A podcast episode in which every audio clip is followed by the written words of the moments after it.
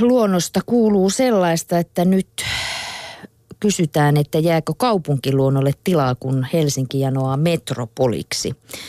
Tätä nimittäin kyselee Marko Leppänen yliopistolehdessä ja Yksi, joka tähän haasteeseen on tarttunut, on biologi Jere Salminen. Hänen mielestä tämä kysymys on valtava. Sitäkin, sitäkin tarkemmin pitäisi miettiä rakentamisen tapaa. Sitä on mahdollista suunnata ylöspäin ja liikenneväylien päälle. Puistot ja puutarhat voi suunnitella ylläpitämään monimuotoisuutta ja vihersiltoja ja kattoja voi perustaa. Vuosien saatossa useita luontoarvoselvityksiä laatinut Salminen työskentelee parhaillaan Helsingin yliopiston ja Helsingin kaupungin yhteishankkeessa, jossa ympäristötieteilijät neuvovat kaavoittajaa eliöstön monimuotoisuuden säilymisen kysymyksissä. Salminen etsii konkreettisia keinoja viherverkoston turvaamiseksi. Toimivan metsäisten luontotyyppien verkoston ylläpito lienee mahdollista vain metsiä mahdollisimman paljon suojelemalla – poppakonsteja ei ole, Salminen sanoo. Arkisintakaan lähiömetsikköä ei pidä ylen katsoa. Virkestysarvon lisäksi löytyy odottamattomia monimuotoisuusarvoja. Salmisella on kaupungin luontoarvojen selvittelyssä tukenaan eliölaji-asiantuntijoita. Sen lisäksi maailmalta löytyy ansioituneita kaupunkiekologeja, joilta op, joilta löytyy oppia. Perhosharrastuksesta biologiaan päätynyt Salminen asuu maalla Lovisassa ja hoitaa isoa puutarhaa. Sitäkin kautta oppii jatkuvasti uutta luonnosta. Näin siis yliopistolehdessä. Kaupunkiluonnon puolesta. Kaipaisin tuohon pientä perspektiiviä. Ihan oikeasti Keinonen. Mieti, kun laskeudut tuolta sinivalkein siivin Helsinki-Vantaalle, niin mitä muuta sinä näet kuin metsää siellä? Niin, niin. mutta tässä oli, kato se, että sitten jos ne hävitetään sieltä, niin no, mitäs sitten? Mä jotenkin hiukan epäilen, että tuota pöheikköä ihan hetkessä sieltä hävitettäisiin. No ehkä se näin on. Mm, ja Mutta noissa, vaalitaan silti vihreä kulta. Vaalitaan, vaalitaan ja kyllähän tuossa on kaiken näköisiä suunnitelmia, että Itäväylä katettaisiin ja siihen istutettaisiin nurtsia päälle tai mitä puskaa niin. siihen nyt sitten ikinä pistettäisikään. Ja kyllä luonto loppupeleissä on mielestäni aika vahva, kun näkee mistä kaikesta betonin läpi se puskee esiin. Niin tuota. Kyllä, kyllä. että kyllä me se taistelu hävittää. Ehkä me hävitään se mm. kyllä, mutta aina kannattaa taistella. Kuitenkin. Aina kannattaa, hyvän asian niin. puolesta, niin. juu. Puhutaan sitten havupuista, noista kasvimaailman dinosauruksista. Nimittäin me havumetsävyöhykkeessä asuvat suomalaiset emme yleensä kovin pitkään katsele esimerkiksi mäntyä tai kuusta. Niitä on jo vähän joka puolella, joten ne ovat itsestäänselvyyksiä. Mitä kiinnostavaa nyt jossain näreissä voisi edes olla – Havupuut kuitenkin kertovat suuremmoista tarinaa, kasvien evoluutiosta ja jopa mannerliikunnoista.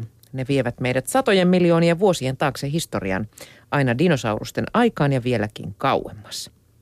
Ensimmäiset siemenkasvit syntyivät Devonikauden lopulla noin 360 miljoonaa vuotta sitten. Ne olivat puuvartisia, paljassiemenisiä, siemensaniaisia. Lehdet olivat samanlaisia kuin monilla nykysaniaisilla, mutta kasvit lisääntyivät siis siemenillä. Paljassiemenisillä ei ole kukkaa ja niiden siemenet ovat paljaana, eivät hedelmän sisällä, toisin kuin kukkakasveilla.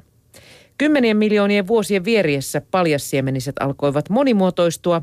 Maailmaan ilmaantui käpypalmuja, neidon hiuspuita ja erilaisia havupuita, joista monet ovat kuolleet sukupuuttoon, mutta jotkut ovat vielä edelleenkin keskuudessamme. Paljassiemenisten menestyksen takana olivat ainakin osaksi mannerliikunnot. Permikauden lopulla noin 250 miljoonaa vuotta sitten mantereet yhdistyivät yhdeksi valtavaksi supermantereeksi. Suurin osa supermantereesta oli kaukana meristä, sen ilmasto oli kuiva ja mantereen keskellä oli valtavia aavikoita. Paljassiemeniset kestivät kuivuutta hyvin siemenineen, syvälle maahan ulottuvinen juurineen ja usein kovine paksuinen lehtineen, joista haihtui vain vähän vettä. Siksipä havupuut, käpypalmut ja neidonhiuspuut hallitsivat maapallon kasvillisuutta permikaudan jälkeenkin yli sadan miljoonan vuoden ajan koko trias- ja jurakauden.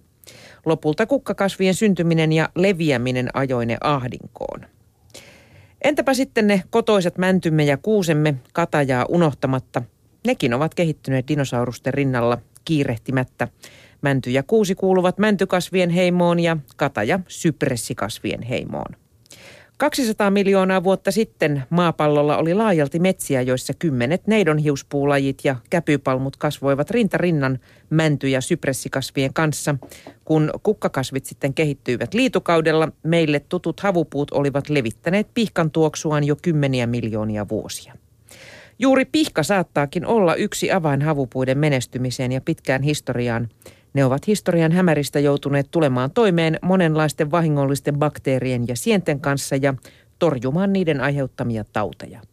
Tavallinen metsäkuusen pihka on voimakkain anti, voimakkaan antibioottista. Tutkimuksissa sen on todettu tappavan tehokkaasti ihmiselläkin muun muassa ihosairauksia ja haavojen tulehtumista aiheuttavia mikrobeja. Sitkeän ja tyynen viisaat havupuut, metsiemme kuninkaat, ansaitsevat respektiä. Näin on. Saiskohan lapsen innostumaan havupuusta, jos sanoisi, että tämä puu on, on nähnyt dinosaurukset? Niin ajattelen, eihän tarvitse kuin joulukuusi niin. näyttää sille. Niin, niin ajattelen, joulukuusi kuule kannetaan, niin se, sekin on voinut niin. ties kenenkään Tyrannosaurus Rexin kanssa siellä pyöriskellä. Mielenkiintoista, mutta yhtä mielenkiintoista on se, että jos jotkut lajit ovat sieltä dinosaurusten ajasta, niin vielä löytyy uusia lajeja. Nimittäin tiedelehdessä kirjoitetaan, että Suomesta on löytynyt tieteelle ennestään tuntematon eliö. Uutuus sai nimekseen lehtoorakas. Kyseessä on sieni, jonka ainoa tiedetty esiintymispaikka on Turun Ruissalo.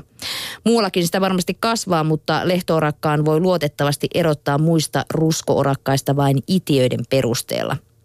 Muitakin Suomelle uusia lajeja on putkahdellut esiin ympäristöministeriön rahoittamassa Putte-hankkeessa, eli puutteellisesti tunnettujen ja uhanalaisten metsälajien tutkimusohjelmassa. Piilossa olivat ennen putteja pysytelleet esimerkiksi vilurahtusammal ja vuorirahtusammal. Hyönteislajistoon taas on lisätty värikäs herttaväkä kultiainen. Se paljastui DNA-viivakoodauksen avulla. Kultiainen kävi koodettavana Kanadassa asti. Ja kuule tällä hertta väkä kultiaisella, niin kun se kääntää ylösalaisin, niin sen perä muistuttaa sydäntä. Oo. Mm. Hertta väkä kultiainen. Siitä uusi kuule Tämmöinen se... pehmoeläin tuohon, niin. mikä tämä nyt ystävyyden päivään. Aivan. Ostin rakas sulle tämmöisen herttäväkä kultiais. Oliko se muuten orakas, niin se sieni, niin tota, oliko se syömäkelpoinen? Oliko siitä mit... Tutkijat eivät huomanneet maistella löytämänsä lehtoarakasta. No mitäs tutkijoita ne sellaiset on?